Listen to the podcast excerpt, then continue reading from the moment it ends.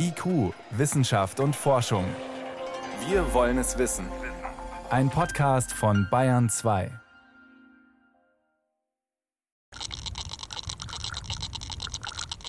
Der Rhone-Gletscher im Schweizer Kanton Wallis. Es gluckert und tröpfelt. Das Eis schmilzt und es schmilzt immer schneller. Wissenschaftlerinnen und Wissenschaftler der ETH Zürich beobachten und vermessen die Entwicklung seit 16 Jahren sehr genau.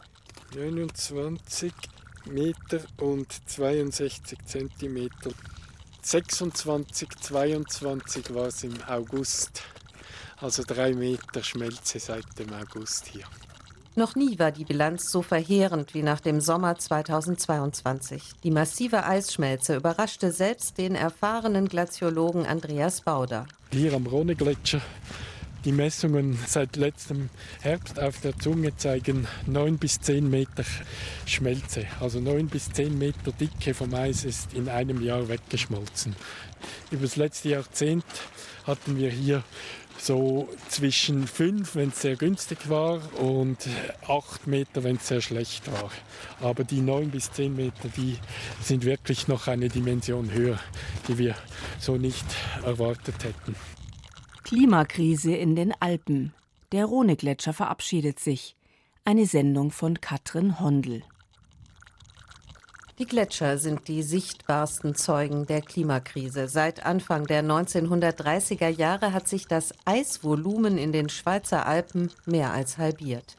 Und allein im Hitzesommer 2022 haben die schrumpfenden Gletscher noch einmal 6 Prozent an Masse verloren so viel wie nie in so kurzer Zeit. Die Gletscher sind so ein sehr deutliches Fieberthermometer für unser Klima, an denen man den Klimawandel ablesen kann. Andreas Fischlin ist emeritierter Professor für Systemökologie der ETH Zürich und Leitautor mehrerer Berichte des Weltklimarats IPCC. Also wenn es nicht gelingt, die globale Erwärmung zu stoppen und eben zu begrenzen, zum Beispiel auf anderthalb oder zwei Grad, also deutlich unter 2 Grad, wie das das Pariser Übereinkommen vorsieht, dann werden die Schweizer Gletscher eigentlich völlig verschwinden. Also Ende Jahrhundert könnten wir noch ein paar wenige Reste haben, aber ganz die große Zahl der kleineren Gletscher, die sind dann einfach alle verschwunden.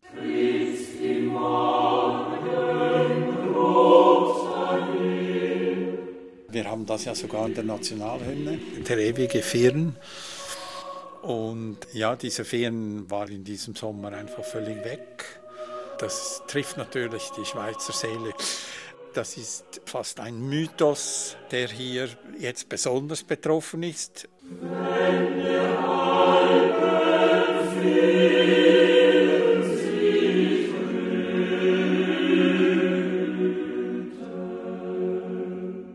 Die Schweizer Nationalflagge, weißes Kreuz auf rotem Grund, weht am Rhone-Gletscher nur ein paar hundert Meter entfernt von der Furka-Passstraße.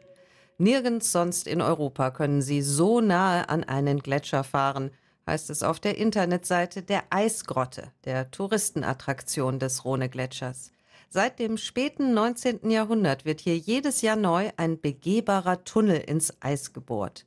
Neun Schweizer Franken kostet der Eintritt pro Person und jedes Jahr kommen Tausende und sind begeistert von den schimmernden Blautönen im Innern der tropfenden Eisgrotte. Also es ist kalt, blau, es ist wirklich beeindruckend. Also wunderschön und so faszinierend finde ich, dass man da reinkommt. Ja sehr eindrucksvoll auch, dass es hält und nicht einstürzt. Nicht faszinierend, sondern ziemlich traurig sieht das Eisspektakel von außen aus. Denn dass die Grotte überhaupt noch existiert, liegt an großen Textilplanen, mit denen das untere Ende des Gletschers bedeckt wurde.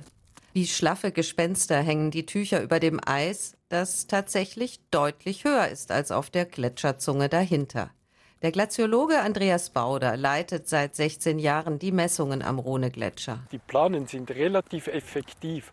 Unter der Plane schmilzt nur etwa ein Drittel wie daneben. Deshalb sieht man, da wo abgedeckt ist mit Planen, da entsteht plötzlich ein Berg, weil da eben weniger abschmilzt. Der aufwendige Sonnenschutz aus Polyesterstoff bedeckt eine Fläche ungefähr so groß wie ein Fußballplatz. Das ist ein kleiner Bruchteil des Rhone-Gletschers, der von über 3600 Metern Höhe bis hinunter zur Eisgrotte reicht, die knapp 2300 Meter über dem Meeresspiegel liegt. Es wäre schlicht unmöglich, den gesamten Gletscher mit Textilplanen abzudecken, um die Schmelze zu bremsen.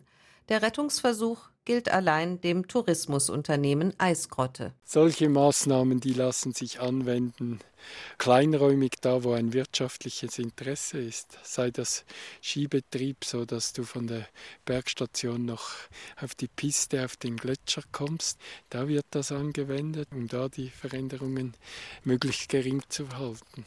Du kannst es rauszögern, aber du kannst es nicht umkehren, oder die Entwicklung. Auf der Gletscherzunge, die der Sonne ungeschützt ausgesetzt ist, zeigt sich die Entwicklung auch farblich. Die Eisoberfläche ist fast schwarz. Wir sind hoch oben in den Schweizer Bergen in der vermeintlich unberührten Natur, aber das Gletschereis sieht schmutzig aus wie alter Schnee am Rand einer Großstadtautobahn. Dieser Schmutz besteht aus äh, Gesteinsstaub, der zurückbleibt, wenn das Eis schmilzt und von der Umgebung hier eingetragen wird. Aber das Dunkle sind auch Rußpartikel. Das bildet dann so eine schmierige Masse, da die oben drauf bleibt. Und die Rußpartikel, die sind natürlich von den menschlichen Emissionen die wir in die Atmosphäre abgeben und die mit dem Niederschlag wieder auf die Oberfläche kommen. Die dunkle, schmierige Schicht auf dem Gletscher bewirkt, dass das Eis umso schneller schmilzt. Schwarz absorbiert das Sonnenlicht, die Oberflächentemperatur steigt. Der Gletscher hat Fieber. Wenn ein Kind Fieber hat, können kühlende Tücher oder Wadenwickel helfen, aber dem fiebernden Gletscher hilft das Hausmittel kaum. Denn auch die Stoffplanen über der touristischen Eisgrotte sind mit der Zeit grau und schmutzig geworden. Der Sonnenschutz lässt nach. Am Rand der Eisgrotte bedecken ältere Stofffetzen nur noch alpines Geröll. Ein Friedhof, meint die Glaziologin Mylène Jacquemin. Ja, es ist wirklich ein sehr bizarres Bild. Mich erinnert es irgendwie so an also so ein Graveyard irgendwie, oder? Also dieses Gespenstische, was diese Tücher irgendwie haben, die so über diesen Eistürmen, die da jetzt noch stehen, irgendwie hangen, das ist schon so surreal irgendwie. Und also ich meine, gletschertechnisch, ressourcentechnisch macht es keinen Unterschied, dass wir jetzt hier noch ein bisschen Eis bewahren. In diesem Sommer löste sich trotz der Abdeckung ein gewaltiger Eisbrocken. Der treibt nun mitsamt seiner grauen Textilhülle auf dem Gletschersee, der sich vor etwa 15 Jahren gebildet hat und von Jahr zu Jahr größer wird. Den See hat man erst seitlich schon einige Jahre gesehen, aber der Gletscher hat über einige Jahre noch genügend Nachschub gehabt, dass er über den Winter eigentlich immer wieder schließen konnte. Aber seit gut zehn Jahren ist das nicht mehr der Fall und der Gletscher hat sich jetzt rückwärtig zurückgezogen. Unter der Leitung von Andreas Bauder hat das wissenschaftliche Team der ETH Zürich für die Vermessung des Abschmelzens überall auf dem Gletscher Stangen und Kabel installiert. Fast bei jedem Besuch werden es weniger. Wir haben natürlich Messpunkte gehabt, wo heute der See liegt. Also das langfristige Messprogramm hier geht schon 20 Jahre und damals gab es noch keinen See. Hat der Gletscher vorne bei der Felsbarriere vom Ende vom See geendet und da haben wir verschiedene Messpunkte dazwischen gehabt. Wir haben sogar jetzt einen Messpunkt, den habe ich noch bis diesen Herbst gemessen und der war etwa zwei Meter weg von der Wasserlinie und den habe ich jetzt aufgegeben. Die rasante Eisschmelze hat auch unser Team vom ARD-Studio Genf bei mehreren Besuchen auf dem Rhone-Gletscher erlebt. Als wir im Oktober 2021 zum ersten Mal mit Andreas Bauder unterwegs waren, konnten wir ihn zu der Messstange am Rand des Gletschersees noch begleiten. In ein orangenes Notizbuch notierte der Glaziologe das Ausmaß der Eisschmelze der vorangegangenen Wochen. 100 cm schaut die Stange raus. Das schreibe ich mir jetzt auf. Die habe ich am 8. September frisch gebohrt und da war sie 7 cm unter der Oberfläche. Da sind jetzt seit 8. September ein Meter noch geschmolzen. Das orangene Notizbuch ist auch im August 2022 wieder dabei. Aber Andreas Bauder möchte an diesem Tag lieber allein zu der inzwischen aufgegebenen Messstation gehen, aus Sicherheitsgründen. Die ist etwas heikel, weil ich nicht weiß, da bricht es ab, weil da sich jetzt neu etwas geöffnet haben und ich kenne das noch nicht und ähm, da sollte man nicht zu nahe gehen. Okay. Zusammen mit Bauders Kollegin Mylène Jacquemart wagen wir uns dann doch noch etwas weiter vor und stehen auf der Gletscherzunge plötzlich vor einem riesigen Loch. Die graue Eisdecke ist eingestürzt. Darunter sehen wir den grünen Gletscherbach, auf dem einzelne Eisbrocken treiben. Vor etwa drei Wochen ist da überhaupt zum ersten Mal quasi ein Loch aufgegangen, jetzt hinter mir. Und das hat sich jetzt über die letzten paar Wochen hat sich das quasi immer vergrößert. Und da stürzen einfach alle paar Tage stürzen wieder quasi Stücke vom Dach ein, dort wo es am dünnsten ist. Und so setzt sich dieser Zerfall eigentlich laufend jetzt gletscher fort. Noch nicht ganz so deutlich zu sehen, aber zu erahnen ist der Verfall auch einige hundert Meter weiter oben. Auf der Gletscheroberfläche ist eine Art Trichter entstanden, der aus der Ferne aussieht wie ein großer Kreis im schmutzig grauen Eis. Wir vermuten hier, dass sich unter dem Gletscher, also an der Basis, eine Höhle gebildet hat und die Eisdecke jetzt sehr gering geworden ist und deshalb einsinkt. Nein.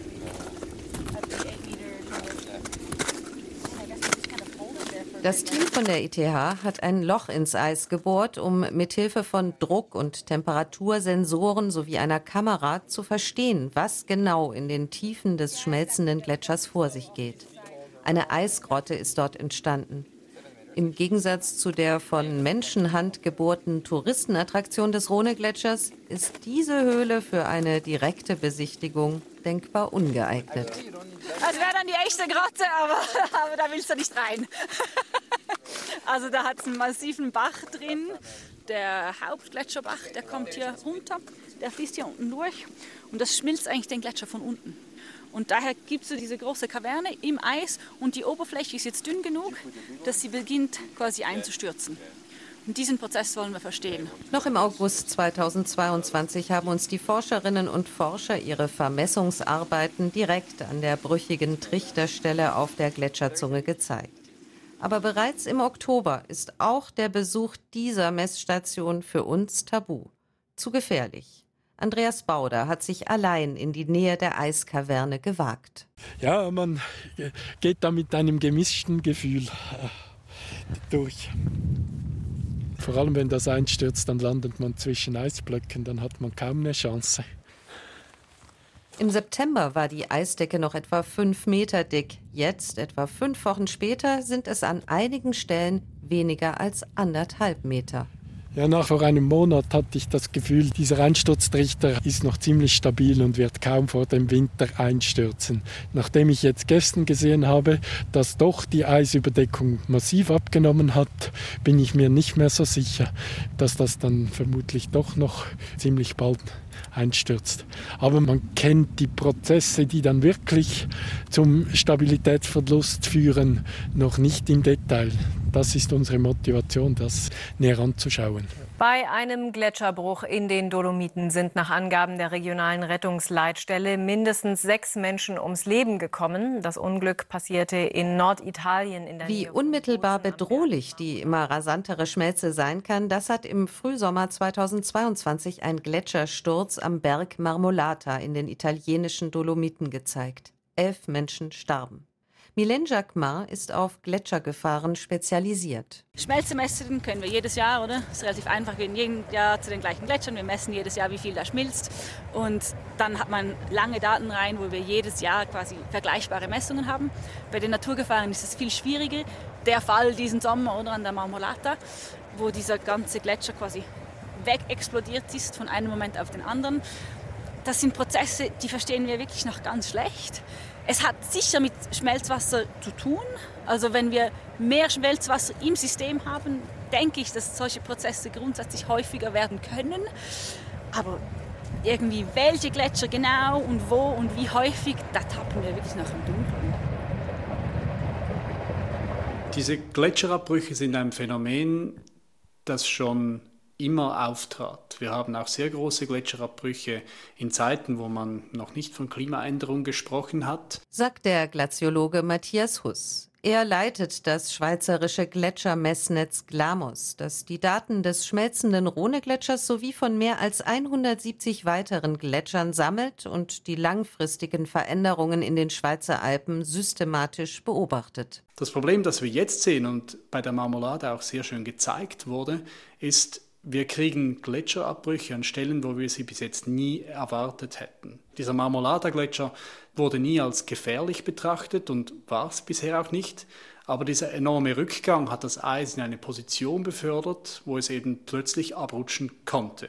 Und es ist durchaus möglich, dass wir in Zukunft auch hier in der Schweiz noch viel mehr solche Situationen sehen werden und wo es eben plötzlich an Orten gefährlich wird, die bislang als ungefährlich beurteilt wurden. Und die Herausforderung ist wirklich, hier rechtzeitig zu erkennen, wohin muss man schauen. Büchenstock, Bechlistock, Berglistock, Böcklikopf, Chapitschin, Kirchalphorn, Hü-Alphorn, Hü-Bodenhorn, wie die Klimakrise die Schweizer Berglandschaft verändert, das beschäftigt nicht nur Wissenschaftlerinnen und Wissenschaftler. Das Zürcher Theater Neumarkt inszenierte 2021 ein Gletscherrequiem, eine Totenmesse für die dahinschmelzenden Eisriesen. Ich schaue immer wieder nach und jedes Mal ist es ein bisschen weniger. Und weniger geht weg. Es löst sich auf. An warmen Tagen, letzten Sommer zum Beispiel, hat der Gletscher 60 Kubikmeter Wasser abgegeben pro Sekunde. Das sind 60.000 Liter pro Sekunde. Das sind 800 Badewannen voll Wasser pro Sekunde. Das muss man sich mal vorstellen. Das ist einfach zu viel. Das Gletscherrequiem auf der Zürcher Theaterbühne ist erschreckend realistische Poesie. Auch der Glaziologe Matthias Huss vom Gletschermessnetz Glamos nennt seine Arbeit manchmal Sterbebegleitung. 3,1 Kubikkilometer Eis haben die Schweizer Gletscher in diesem Jahr verloren. Dreimal mehr als im Durchschnitt der vergangenen zehn Jahre. Es war ein Winter mit wenig Schnee, der dann in den frühen und lang anhaltenden Hitzewellen des Sommers schnell wegschmolz, sodass das Gletschereis ungeschützt der Sonne ausgeliefert war. Dieses Jahr 2022 hat wirklich sämtliche Rekorde gebrochen.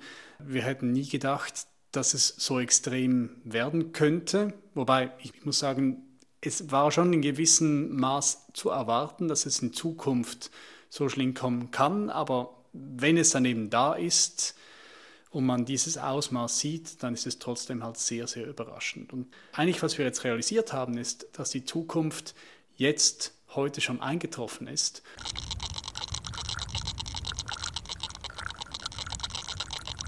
Die Entwicklung des Rhone-Gletschers ist schon seit mehr als 200 Jahren außerordentlich gut dokumentiert. Historische Aufnahmen und Gemälde zeigen, wie der Gletscher früher noch weit ins Tal hinunterreichte. Der Rhone-Gletscher zieht sich in Terrassen circa 10 Kilometer weit, heißt es in Bedekers Schweiz-Reiseführer aus dem Jahr 1905. Heute ist vom Talboden aus gar kein Eis mehr zu sehen. Das untere Ende des Rhone-Gletschers liegt im Vergleich zum späten 19. Jahrhundert über zwei Kilometer und gut 400 Höhenmeter weiter oben am Berg hinter nackten Felsen und dem stetig größer werdenden Gletschersee. Aber nach wie vor entspringt hier einer der größten und wichtigsten Flüsse Europas, auf den das rasante Abschmelzen des Gletschers natürlich Auswirkungen hat, sagt Glaziologe Andreas Bauder. Hier stehen wir eigentlich an der Quelle der Rhone. In der Rhone stellen wir natürlich jetzt im Sommer, also in einem heißen Sommer mit starker Schmelze fest, dass da mehr Wasser runterkommt als in einem normalen Jahr. Die Schweiz wird nicht umsonst das Wasserschloss Europas genannt. Die anhaltende Trockenheit des Hitzesommers 2022 wäre noch katastrophaler gewesen, ohne die massiv schmelzenden Gletscher überall in den Schweizer Alpen. Das sagt auch Gletschermessnetzleiter Matthias Huss.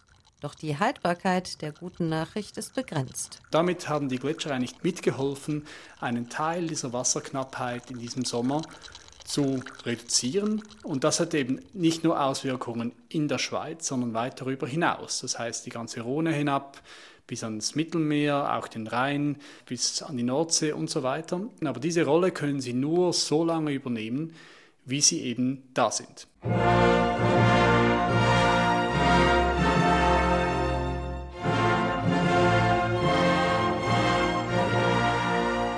Wenn der Alpenfirn sich rötet, betet freie Schweizer, betet, heißt es in der ersten Strophe der Schweizer Nationalhymne. Und tatsächlich gaben die Gletscher in der Schweiz offenbar schon Anlass zu frommen Wünschen und Gebeten. Über den Rhone-Gletscher gibt es eine Anekdote aus der Zeit, als der Gletscher noch größer wurde. Da sind die Talbewohner zum Papst gefahren. Er sollte für sie beten, dass der Gletscher nicht weiter wächst. Vielleicht sollte man mal wieder nach Rom fahren. Manchmal denke ich, dass uns nur noch Beten aus diesem Schlamassel hilft. C'est vrai que des fois, on a envie de se dire qu'il n'y a plus que la prière qui va nous sortir de cette affaire. Isabelle Chevalet sagt das im Scherz. Sie ist Politikerin. Bis 2021 war sie Abgeordnete der grünliberalen Partei im Schweizer Parlament, dem Nationalrat.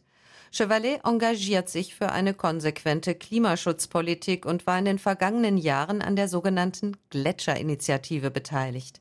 Motto: Das Schwinden unserer Gletscher ist ein Weckruf.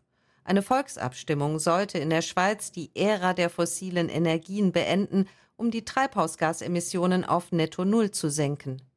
Direkt demokratisch sollten die Ziele des Pariser Klimaabkommens in der Schweizer Verfassung verankert werden.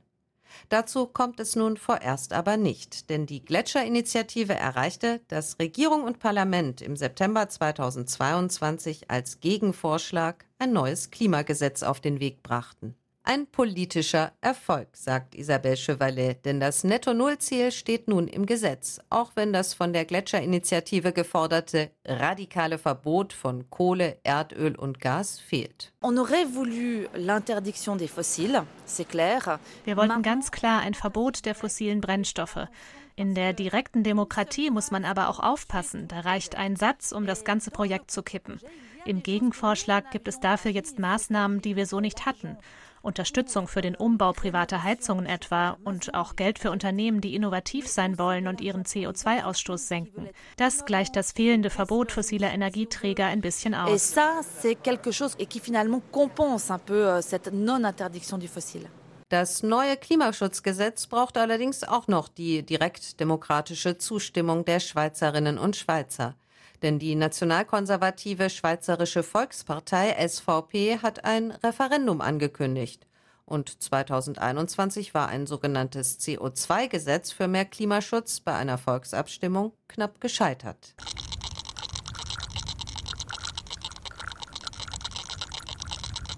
Der Rhone-Gletscher schmilzt unterdessen weiter. Genauso wie die anderen Gletscher in den Schweizer Alpen und fast überall sonst auf dem Planeten. Sie sind die Fieberthermometer des Klimawandels. Selbst wenn es gelingen sollte, das Ziel des Pariser Abkommens zu erreichen und die Erderhitzung auf 1,5 Grad gegenüber dem vorindustriellen Zeitalter zu begrenzen, werden sich die Gletscher weiter verabschieden. Denn die Treibhausgase bleiben lange in der Atmosphäre und das ewige Eis braucht Zeit. Der Rhone-Gletscher, sagt Glaziologe Andreas Bauder, werde am Ende des Jahrhunderts bis auf ein paar kleine Eisreste zusammengeschmolzen sein. Umso dringender ist, dass man möglichst schnell Maßnahmen ergreift, um von dem wenigen Eis, das wir noch haben, vielleicht noch etwas zu schützen oder übrig zu haben. Die massive Eisschmelze im Hitzesommer 2022 hat auch die nüchternen Forscherinnen und Forscher des schweizerischen Gletschermessnetzes Glamos überrascht. Jetzt hoffen sie, so sagt Glamusleiter Matthias Huss, dass das Verschwinden der Eisriesen ein Weckruf ist. Nicht nur für die Schweiz, sondern für die Welt, für den Planeten. In den Alpen können rund 30 bis 40 Prozent des Gletschervolumens gerettet werden, wenn die Welt bis 2050 oder 60 CO2-neutral ist. Und wir wissen, das ist ein sehr, sehr ambitiöser Plan. Eine Schweiz ohne Gletscher ist eine ganz andere Schweiz. Es sieht anders aus, aber wir werden überleben, wenn wir keine Gletscher mehr haben. Aber eben die Klimaänderung, die hat ein viel, viel größeres Ausmaß auf sämtliche Bereiche des Planeten. Das war IQ Wissenschaft und Forschung, heute mit dem Thema Klimakrise in den Alpen. Der Rhone-Gletscher verabschiedet sich. Eine Sendung von Katrin Hondel.